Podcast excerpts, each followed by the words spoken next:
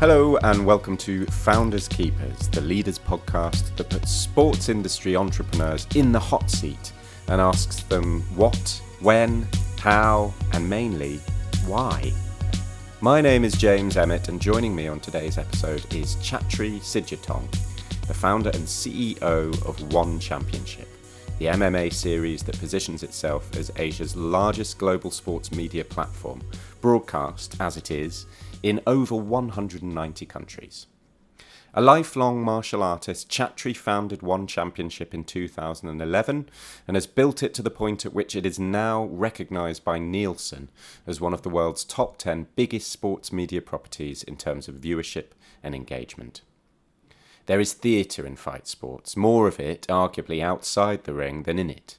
And like all good promoters, Don King, Dana White, Eddie Hearn, Chatri has an innate understanding of this. He is one's frontman as well as its driving force. A showman, he is the star of a Netflix One Championship version of The Apprentice, the second season of which is being released later this year. But unlike other apprentice hosts or fight sports promoters, his style isn't brash and confrontational, but collected and considered. Chatri's story is inextricably linked to the business he founded. His values are the values that One Championship was built on. Born in 1971 and raised in Thailand, Chatri emigrated to the US with his family as a youngster. Abandoned by his father, Chatri's family lost almost everything in the Asian financial crisis of the 1990s. It's here that Chatri's rags to riches tale really begins. Taking any job he could, he clawed his way up through the US higher education system and eventually went to Harvard Business School. In his final year at Harvard, his mother came to live with him in his dorm room. He became a financial entrepreneur in Silicon Valley, and through what he describes as a combination of luck, perseverance, and determination, pulled his family out of poverty, put his brother through school, and bought his mother a house. By 2011, he was done with financial services and ready to pursue a new dream starting a global sports body built on a clear mission and some core values.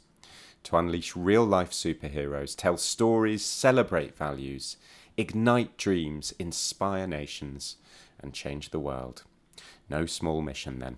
Here is Chatri Sityodtong.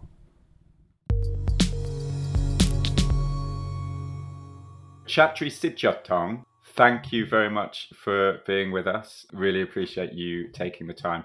Chatri, you're a man, you're a traveling man. Um, where do we find you today?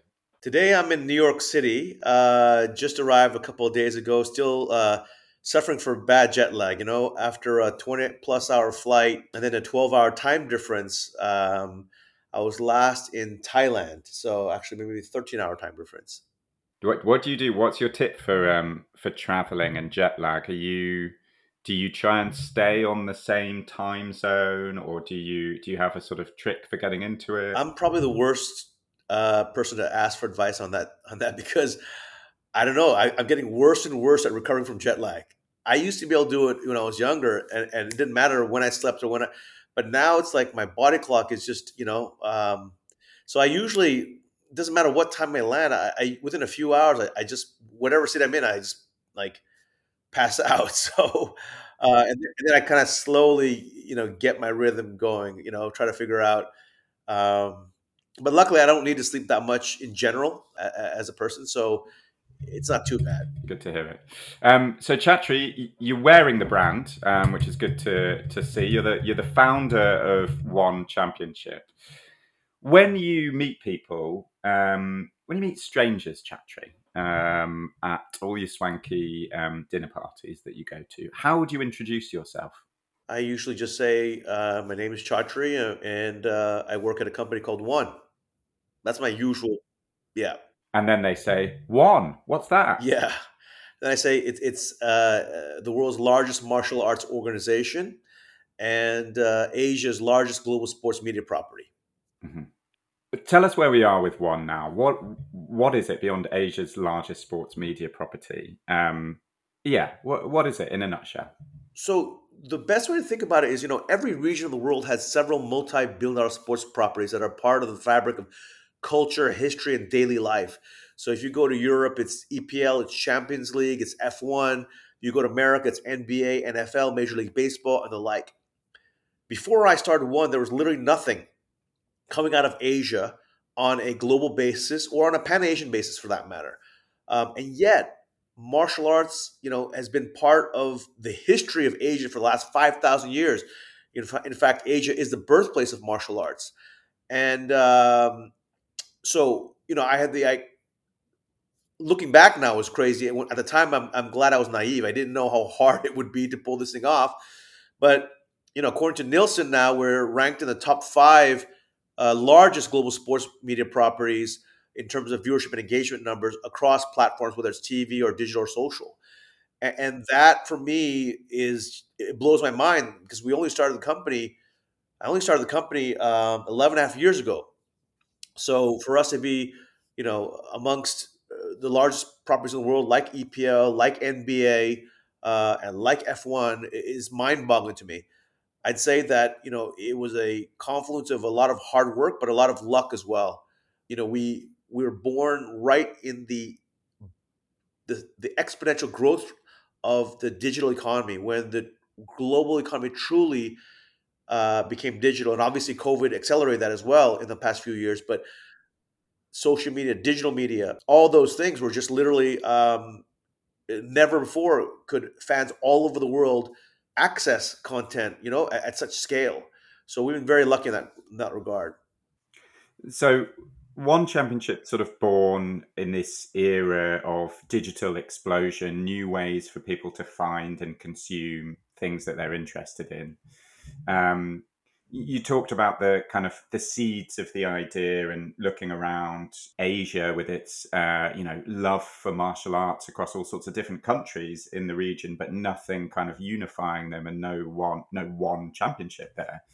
Talk us through how the you know before the birth of one championship, as you were developing the idea, how did you take it from that initial kind of oh that's quite interesting to yes this is a business and i am all in on this i think the fact that i didn't have any sports media experience helped a lot.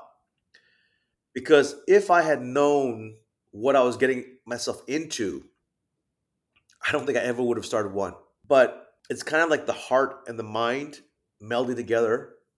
My heart said, you know, as a lifelong martial, I've been doing martial arts for 38, 39 years, as a student, competitor, a teacher, a coach, you name it, and now a CEO.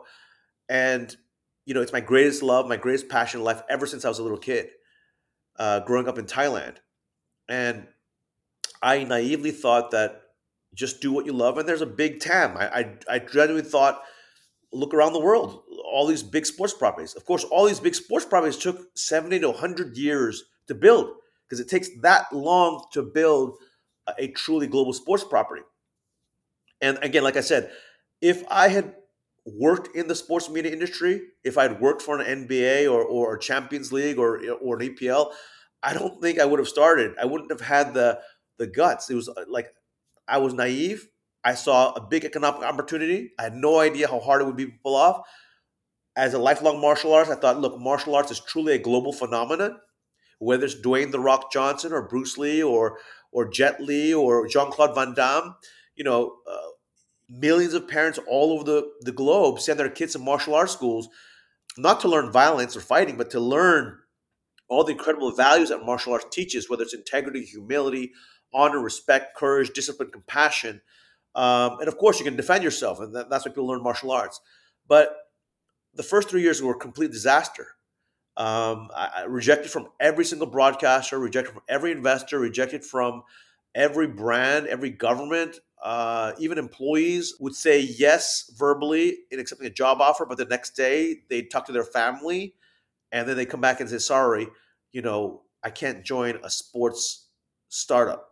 It, it just, it was really that crazy. So I, I suffered from I don't even know, thousands of rejections uh, in the first three years, uh, failure after failure.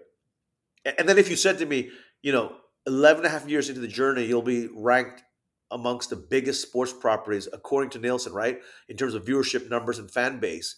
across all platforms. The odds of us being here is less than 1% of 1%. That I can tell you. Yeah. Why do you, why do you say had you worked in sport you never would have done this? And and clearly you you probably anticipated that there would be challenges in setting it up and it takes a certain resilience to go through that, right? But why what were the challenges I guess that you you didn't foresee that you might have foreseen had you been working in sport? Um, again, I I know it sounds crazy, but I was just naive. I, I just thought to myself, this is my greatest passion in life. No one's ever tried to attempt this in Asia around the martial arts genre.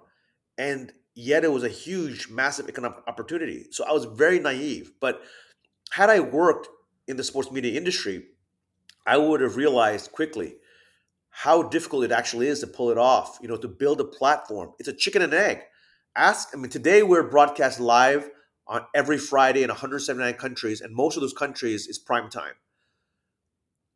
I just didn't realize how hard or, or how precious rather prime time slot is. Of course, I did as a fan watching different sports properties, but to convince a broadcaster to put your content in prime time on a Friday night is precious, precious real estate. At the same time, you know, it's a chicken and egg. You have to drive strong TV ratings or, or digital ratings or on streaming. Uh, you have to have strong engagement. But if you don't have a roster, how are you going to do that? If you don't have a roster of the very best world champions, right? Like we do today. I mean, today, truly, you know, one is the world's largest martial arts organization but it also has the best roster of world championship martial arts on the planet, full stop, from around the world. 50% of our roster comes from the West, 50% of our roster comes from the East, uh, across a, a, variety of disciplines. So, mixed martial arts, kickboxing, Muay Thai, submission grappling, and the like. Um, and that's just, you know, trying to build a platform. Then, trying to convince investors, you know, we, I've raised about a, a $515 million I didn't know it would be it would take this much money. Uh, you know, if some if you had told me beforehand you're gonna have to raise five hundred and fifteen million dollars, I, I, would have been like, that's that's that's impossible. Uh, you know, and then uh, to be in 178 countries, and we're we're with the largest broadcasters now in every region. So, if you go to Latin America, Brazil, we're on Globo and Combate. If you go to uh, US, we're on Amazon Prime. You know, 200 million subscribers uh, if you go to uh, Middle East, we're on beIN Sports. You know, uh, almost 60 million subscribers. If you go to Channel 7 in Thailand, you know, it's the number one broadcaster with 50% of the audience share of the entire country, and we're in prime time. You go to Australia, it's the same thing. You, you go to Japan, you go to China, we're on Tencent, iQIYI, all the biggest platforms. The list goes on and on. And, and it's just mind boggling that I could actually think that I could go country by country and convince those broadcasters to actually air the content when at the time all I had was a business plan, like a piece of paper. And I have to say, a lot of lucky things happened along the way for me to be sitting here because, like I said, the odds of one championship being a top five global sports property today is generally less than 1% of 1%. And you're right. You're right to talk about prime time being such. You know that that's the premium thing, and uh, at least from the outside, from a sports media perspective, the trick that one championship has pulled off. You know, the fundamental engine driving its success, right, is the fact that you're on you're on in so many countries. You have so many broadcast partners, and therefore so many people tuning in, right? And I and I always remember in the journey of one championship, like going to Sportel, you know, having been to Sportel every year for however many years, there's always a cycle with new sports where like there's an initial excitement. Clearly, this new sports come in is spending some money on a big stand at Sportel. All these industry people are kind of, oh, what's this all about? But then like you know there's there's there's always this sort of that that hype cycle curve right everyone gets excited and then they get disappointed there's the trough of despair and it plateaus out at something kind of slightly underwhelming one championship is just sustained right it came in strong and it's still going yeah. it's crazy and, and and the crazy thing our numbers keep going up exponentially in every country i mean it is insane like I look at our digital, uh, you know, viewership. I look at social. I look at our, our TV ratings. I look at you know the number of news articles out there written about one in every country. It's like it's just skyrocketing. It's I, I can't explain it. It's exponential. Now now I'm, I'm at the point where I really don't understand. You know, again, like my naivete. Of course, I understand our, our, that you know we're a very different product. We're a very different brand. We're we're, we're family safe. Uh, we we represent authentic martial arts and the very best on the planet, and we try to share values that um, you know families can embrace and and tell stories that inspire humanity and you know of our world champions overcoming impossible odds or adversity tragedy poverty whatever it may be um, i get all that at a at a you know base level but when i see all these metrics i'll give you an example i just saw a metric for us yesterday that has our organic online video views in the last several years alone it's gone up 120,000x. So not 1x, not 2x, not 3x. Uh, so I don't even know how to calculate it in my in my brain, you know? And and this year we're going to do something like 35 billion organic video views. Organic, not paid. It's just like us posting videos around the world on different platforms and numbers just exploding. And what's crazy is these numbers keep growing. It's like mushrooms. It's like so it's gotten to the point where it's become a, a real global movement, I'd say, with our fans. That somehow it's resonating in all these different countries in the Eastern Hemisphere, but also in the Western Hemisphere. And that's why I said it's it's like uh, it's um, if you had said this to me even five years ago, we'd be where we are today. It's less than one percent of le- of one percent. It's just it, it, doesn't make any sense. It just, there's no logic. Yes, I had to go through three horrible years, the first three years of, of, of thousands of rejections and failures but I did it because I loved martial arts and I and I truly believed in what we were doing. Our mission as a company is to unleash real life superheroes who ignite the world with hope, strength, dreams, and, and inspiration. It wasn't about the biggest pay per view dollars, or I tried to think of something that would be a true expression of my soul. This is, you know, as a lifelong martial artist, I just felt this is my life calling, and why was I doing this? So, I think one thing that got me through, not just my naivete, is that I had a very clear why. So I think there's a, I think it was Frederick Nietzsche who said, any man can suffer through anything if he has a why. And because I, I felt truly in my heart that this was my calling, this is why I was born, is to bring martial arts truly at a global scale in its authenticity, in a positive light with heroes that even the darkest moments, I, I did what I loved and I really believed, even though the entire world told me they didn't believe, right? Broadcasters, brands, investors, governments, uh, potential employees. It, it was uh, it was a nightmare. Hmm. Mm-hmm.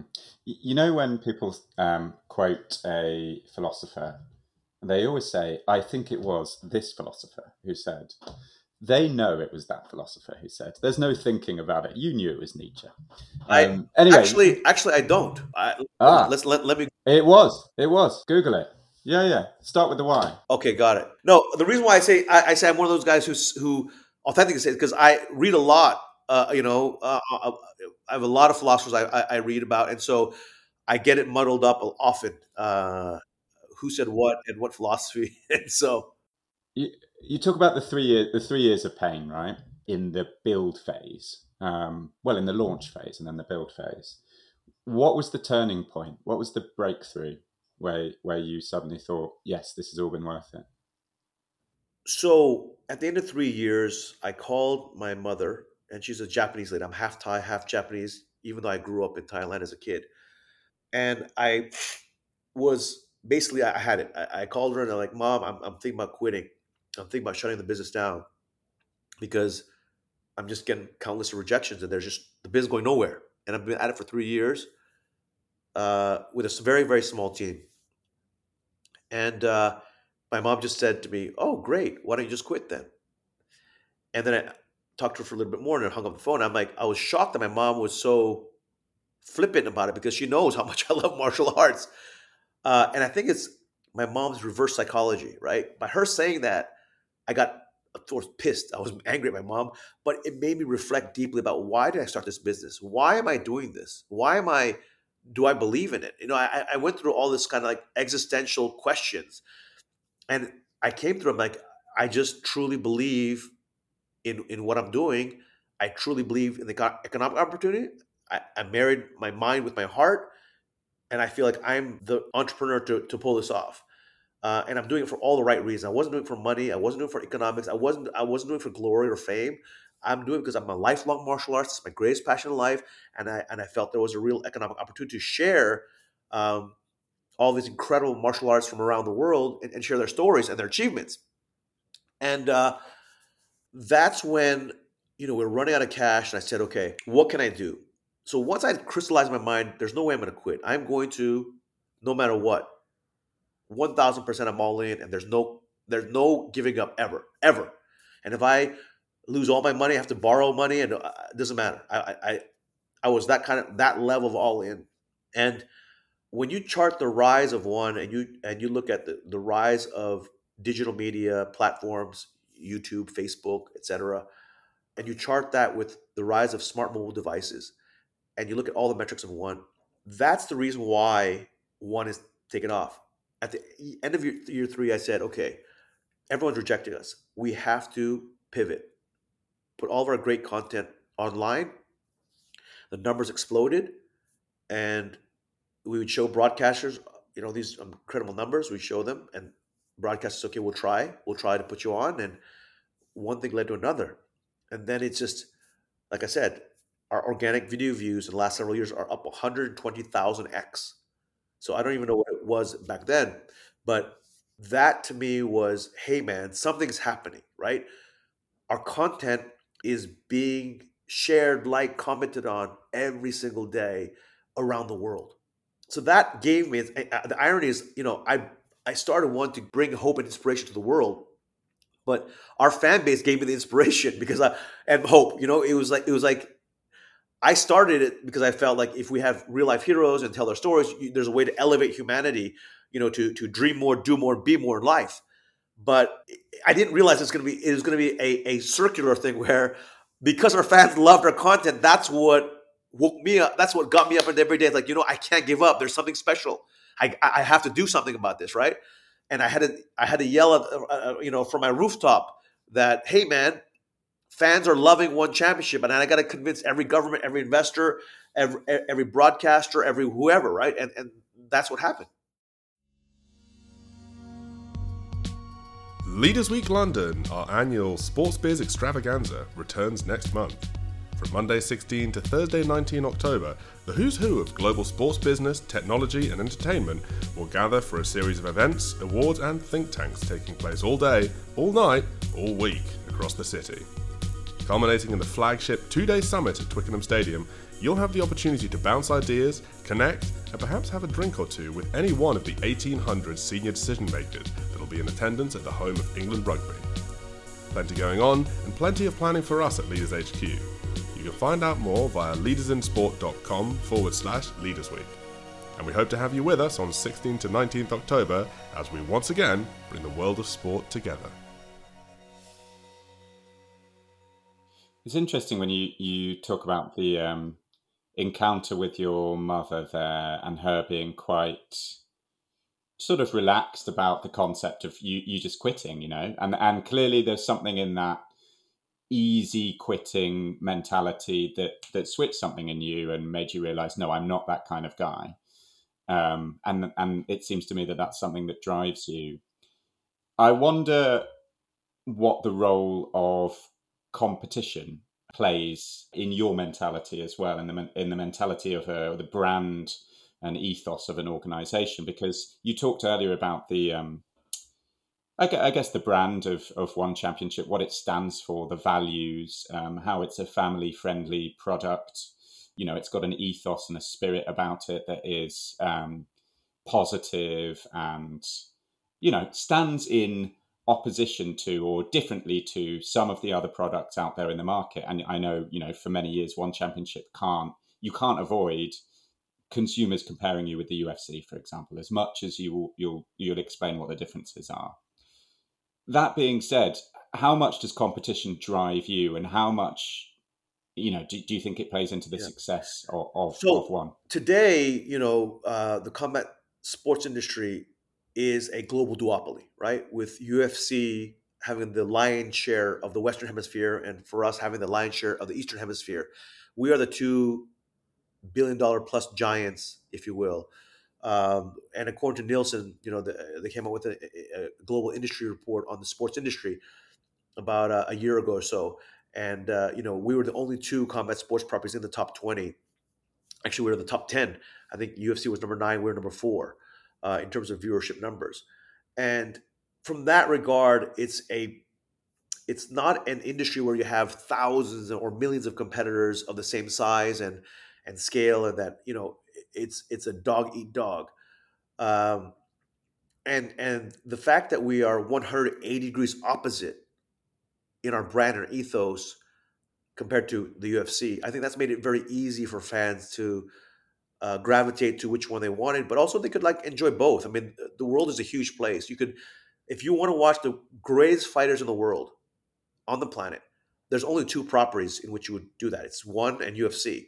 Um, and if for whatever reason you you were thinking about your family, your kids, your grandkids, and you want to have a family uh, outing, uh, you know, on, on TV or or or, uh, or go to a bar with friends and stuff, we're just the far safer product, if you will, right? Our heroes are genuinely heroes. Of course, that's not to say they don't trash talk, but you can see that, you know, in the UFC, many lines are being crossed where parents would not be proud of having their kids put up a poster of a Conor McGregor, right? As an example. Uh, does he sell pay per view? Yeah, he does. But is he uh, a role model for society? Uh, I, I, would. I don't think many parents would say. Uh, I think probably ninety nine percent of parents would say, absolutely no way can you have that poster in your bedroom. So, versus our heroes, I think parents would love to have uh, posters of Angela Lee or whoever, Stamp Fairtex or you know Rodtang, you know, in their bedroom for uh, the values they represent, their life stories. Not because they want their kids to become professional fighters, but because it's true martial arts and they're true martial artists, and you're able to glean the lessons, life lessons that you can apply if you want to become a doctor in the future, a CEO in the future, an actor, an actress in the future, whatever your, your dream is. You can apply their life stories and their values, their, their grit, their resilience, and, and, and all the values I talked about to yourself. And, and again, that is why I, uh, you know, of course, people always compare one and UFC, um, but I think it's completely 180 degrees opposite of each other. I mean, especially the hardcores, they know that our brands are literally, and even if you look at the leaders, like you know, me versus Dana, you know, uh, I'm a lifelong martial artist. Muay Thai, you know, is my primary art, but I've done jiu-jitsu as well for 16 years, a brown belt under Renzo Gracie. I'm not a businessman. I've actually been a martial artist longer than I've been a businessman. Whereas, you know, Dana is is, is a businessman. You know, he's never done martial arts. Uh, he's done a little bit of boxing, uh, a, a cardio kickboxing or something like that, cardio boxing, I think.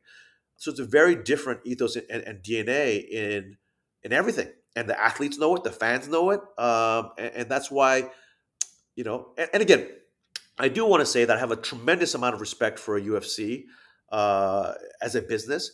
It's just that I don't agree with their brand ethos. You know, for us, it's 180 degrees opposite uh, of what we want to do, and I think that's why it's very important as an organization to have a very clear mission statement, you know, and, and, we've had that since day one. This exact same mission statement as as today. Literally, it's to unleash real life superheroes who ignite the world with hope, strength, dreams, and inspiration, and that's never wavered. And I think when you have that, uh, that's the only thing. I mean, UFC has been around for 30 years. We've only been around for 11 and a half years, and yet we're neck and neck. I mean, some metrics are bigger than us, some metrics we're bigger than them.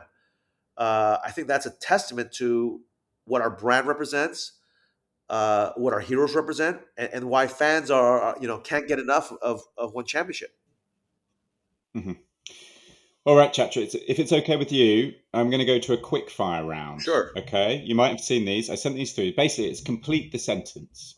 Um, so one championship would never have happened without dot dot dot. Without my best friend from harvard name Saurabh Mittal the sliding doors moment that could have led to a different path for me was that phone call with my mother. If my mom had tried to convince me to continue, I might have quit. My mother knows best, though. She knows. You're a contrarian. I, I, you're a contrarian. Convinced, I'm convinced it was reverse psychology. Yeah, yeah, yeah. Um, dot dot dot keeps me up at night.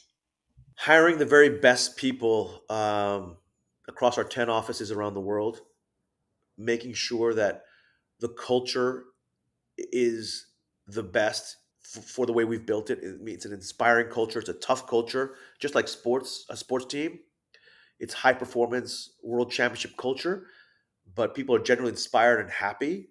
And uh, you know, I worry relentlessly about making sure we have the very, very best team in the world. Of course, I'm biased. I truly believe we do, um, but I'm the founder, so take it with a grain of salt. My secret talent that not a lot of people know about is my secret talent. Well, you know, I, I really have nothing. I can't sing. I can't dance. I, I can't do much, but I love martial arts, and that's all I do. So I literally, I'm, I'm 24 seven. I'm working on martial arts, thinking about it, living and breathing it, and then I train two hours a day every day. Uh, you know, six seven days a week. Uh, so I'm trying to think what what what is my other talent? I mean, uh, I guess you know I, I do intermittent fasting and and uh, some people say it's super hard to fast for 24 hours. It's it's it's a it's a walk in the park for me. Uh, I do also like you know hot sauna and uh, ice baths and and uh, I have a very high tolerance for pain high pain tolerance that ice baths and, and, and hot saunas i don't know these things are very easy for me to do. Um, maybe it's my martial arts training of, of putting mind over matter and ignoring physical pain something that i've been doing all my life. If a life coach genie could grant me one wish what would it be? Um, to help me with my greatest weakness, which is my temper. Um, I think my passion has two sides of the same coin, or is two sides of the same coin. I have it's the passion is why I'm relentless, why I have the grit and resilience, why I can go over overcome any obstacle to create to build one. But it's that same passion, that same intensity when somebody doesn't deliver to the standard of excellence that I expect, you know, I, I, I'm not the uh, I'm not the nicest person when I lose my temper. My approach to risk is dot dot dot. The greatest risk in life is actually not taking the biggest risk. We're all going to die. And I think this is what people forget. Like, if you're going to live infinitely, then maybe you could live conservatively. But if you're going to die anyways, then if you don't swing for the fences and you let your dreams die in the grave with you, you've missed the whole point of life. So people are like, oh man, it's so risky, Chacha, what you've done with your life, this, that, the other. But I don't view it that way. I'm like, if I was working right now in a nine to five job that I hated and somebody was paying me a lot of money and I had nice cars and nice houses, let's just say, right? If I didn't choose this path, I'd be miserable.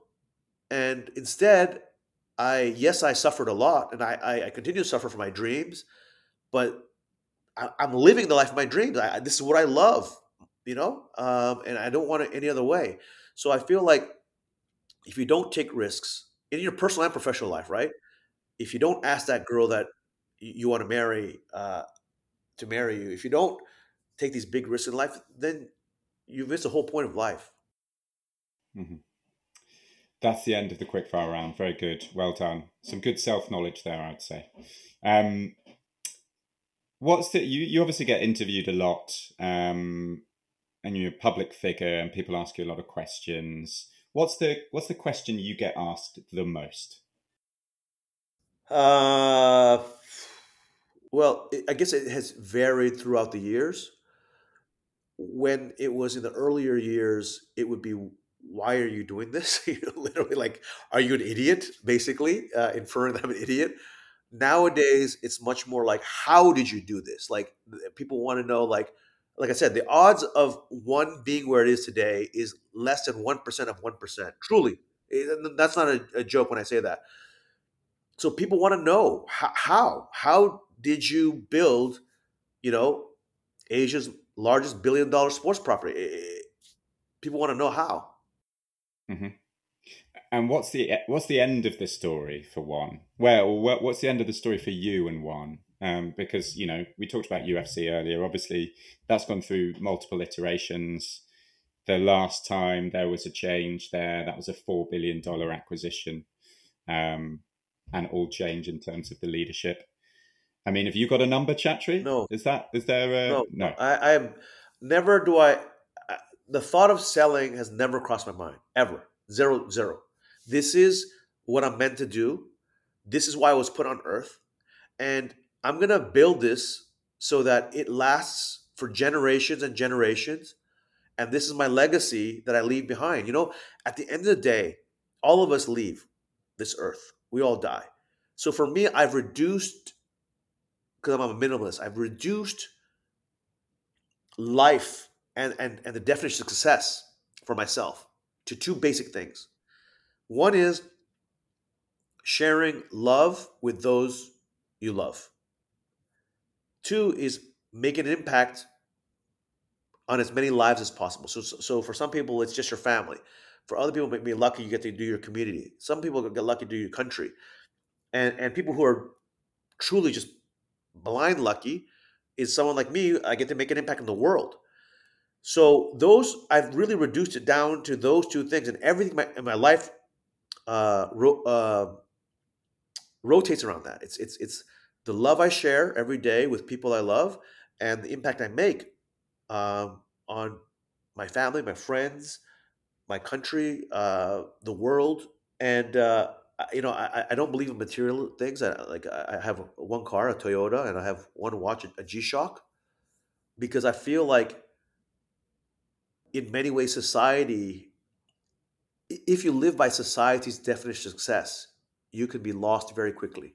You will think that having a big mortgage on a big house, having you know that Mercedes Benz or whatever car, you start thinking all those external things is success. But in reality, we all die what matters most is were did you live a fulfilled life by your definition? Did you love your life? Did you have ha- more happy days than sad days? Were you when you go to the grave, will you have regrets that you never pursued what you love most or that you never experienced true love because you were you were afraid? You know, uh, sorry to be so philosophical, but your questions are are, are so original. You know, it's get, it's getting me very philosophical here, but it, it's how I live my life. I, I just I don't want to live by society's standards or someone else's expectations. I want to live an intrinsic life, and and for me, this is what I love most, and the fact that I get to do it every day, I'm I'm truly blessed. Uh, I, I don't define myself by by the standard things that society says it, it means your success. The material thing. do, do you manage to do you manage to bring that ethos into how one champion you know how you manage the company or how your leaders your leadership team manages the company because you talked about you know what keeps you up at night is hiring the best employees for one championship and I guess you want them to share at least the fundamental values of the organization, right? Knowing that everyone is different. Um, people are motivated by money, by acquisition, by capitalistic things, right? Not everyone. Um, you've got a really pure philosophy there. Do you try to sort of imprint that onto how the organization runs as well. Yes, yes. I wouldn't say imprint. That's the wrong word. I would say I try to get everyone to introspect deeply about, and this is during the hiring process. I don't want to hire people who want to join one for the wrong reasons. If they want to join for the glitz and glamour, the fame, and the fact that it's now you know the the world's fastest growing, growing uh, sports property, et cetera, et cetera that's not why I want someone to join. I want someone to join because they're truly ignited by our mission. And this is the way I tell the team I'm like, look, money is a byproduct, or rather, money should be a byproduct of doing great work. You can only do great work if you truly believe and love what you do. And you'll make money. because you'll become so indispensable to the world or to a company or whatever it is, right? So this is what I tell our, our team. I said, you know, at the end of the day, of course, I, as the boss, have to pay my people top dollar because if they're the best in the world, they can easily go somewhere else for, for more money. So I make sure they get paid the top dollar. But I also try to um, attract people who have the same kind of ethos I do, where they want to do incredible, extraordinary work, as opposed to they want to negotiate the highest pay package. See, one is a byproduct, one is uh, the goal, right? If your goal is just to make a lot of money, I don't think you will make a lot of money in life because you're missing the point. You have to add a lot of value to as many lives as possible before you make a lot of money. That's just that, that's how the world economy works. You have to add value.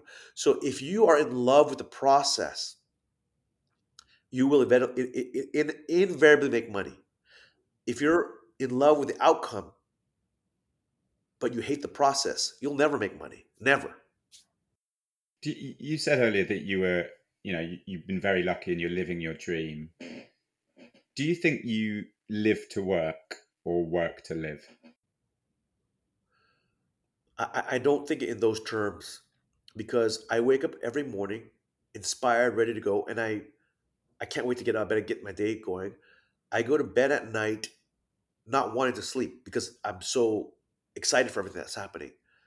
And that's seven days a week. I, you know, most days I genuinely don't know what day of the week it is. My life is my life. It's just one blob. And it happens to be around martial arts. Like I said, 24 7, my mind's about martial arts. And e- even what I do in my off hours, off hours meaning you know, if I'm not working, I'm training. And um, so it's not work to me. I feel like everything is play. It's all melded into one. Like when I'm training martial arts for two hours, is that work or am I playing? Well, I think that's playing. If I'm at a major event, like you know, we had an event here in the U.S. a couple months ago, and I was sitting there in the stadium watching the fans go crazy, and it was a sold out show. It was insane for our first show in America. It was sold out several weeks before the, the actual event. That's playing. And then when I'm in meetings, you know, solving difficult problems in this country or that country or whatever it is, it, it, it's again, it's all play for me. So it's not that I work to live or live to work or whatever. It's I'm playing all the time. I truly feel like that kid like we are all kids once upon a time playing in the sandbox. That's how I feel every day, all day. Like it's just I can't explain. It. It's a feeling that it's like that doesn't go away. It's just I, I very I'm very lucky that way that I found something that truly ignites my soul, that truly is linked to who I am. I want to. I think this one. I, I again I don't know if it's right. I think Mahatma Gandhi said, "Be the change in the world you want to see, right? Something something along those lines.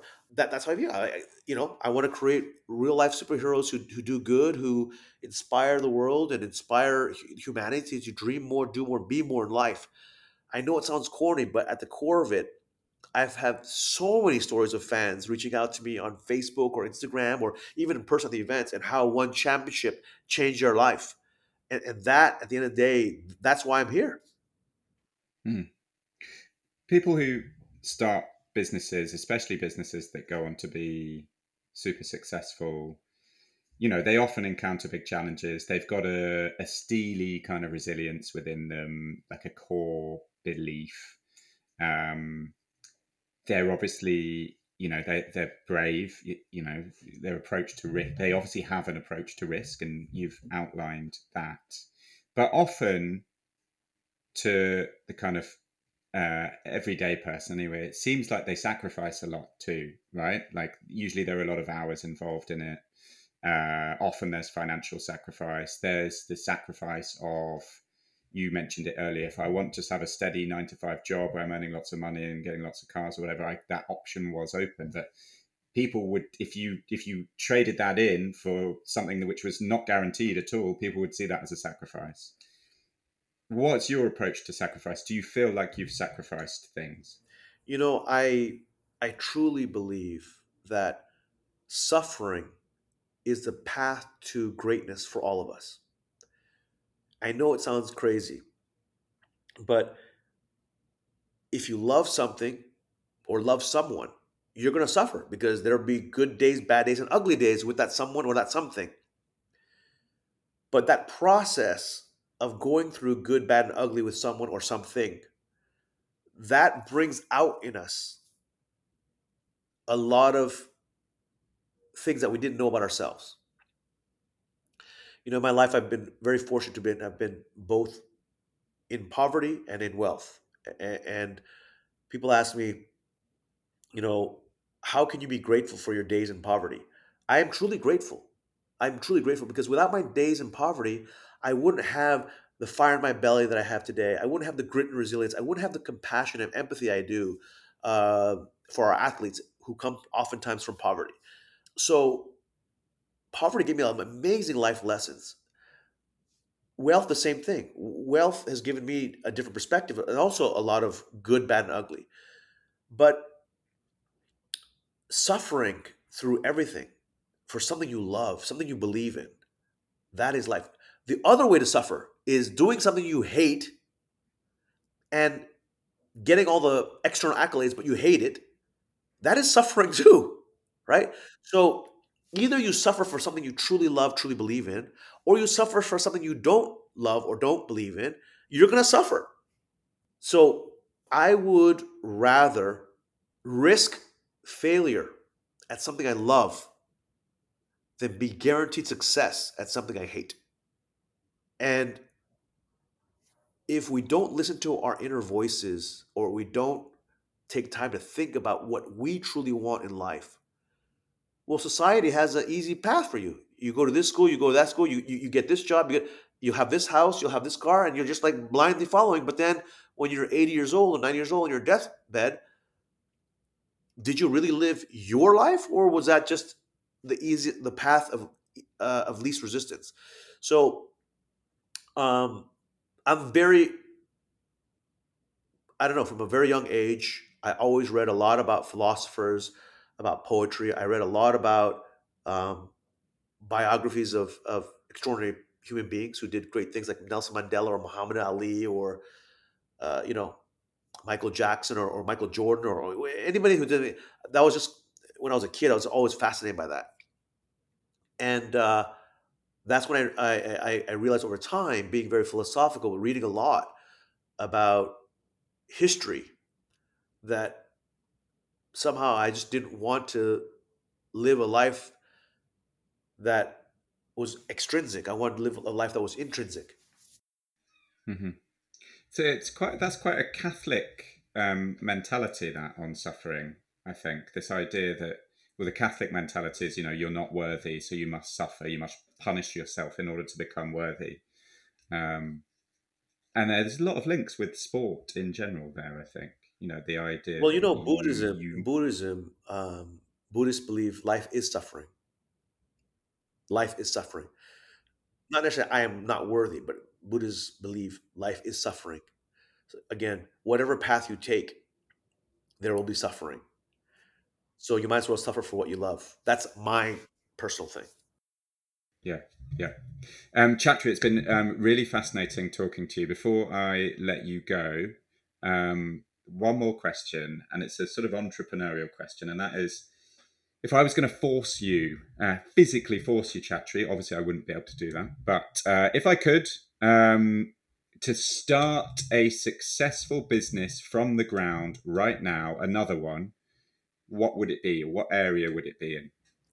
And it, it couldn't be in sports. I have to do some something other. No, no, it can be in anything. Could be in anything. It could be the two championship, whatever. Yeah. Um, you know, when I travel all over the world, I, I see so many different cultures, so many different lifestyles, and so many different economic well-being that I would love to start a an organization that truly I know it sounds corny, but alleviate the injustices of poverty, of healthcare, of education, of gender. You know, uh, because I see everywhere I travel, I just feel like there's so much in just some. You know, one country would be like have all the food and like you know you come to America, land of excess. There's so much of everything. And then you go to India and you just go to a rural village and you see they don't even have a basic water. So I don't know. I feel like I don't know if it's a business or if it's not profit, but I feel like there's a huge opportunity. See, as an entrepreneur, I always look at what is and why can't it be better, right? Like the naivete. Well, why can't I build a global sports product from scratch? Who's who says it, it can be done? I look at that too as all these injustices, all these inequalities. You know, somebody at some point in mankind's history will figure it out, and will have a massive impact on the world. So I think that whatever I choose, you know, if if for whatever reason I I left one, which I would never I never would, I'd want to again have that kind of same ethos of sharing love with those I love and, and making an impact. So that is who I am and that's what I value. I don't value houses and cars and watches and all these material things. I just don't. Like I don't know when I when I walk down Fifth Avenue here in, in New York, all these expensive shops and all the, I look at I'm just I, I don't know. I, I'm perplexed by why everybody wants to buy all these things. Uh, I'm just perplexed. Yeah it's an addiction, isn't it? Consumerism is an addiction. Um, but yeah. Uh, Chatri, we're going to leave it there. It's been absolutely fascinating. Thank you so much for your time.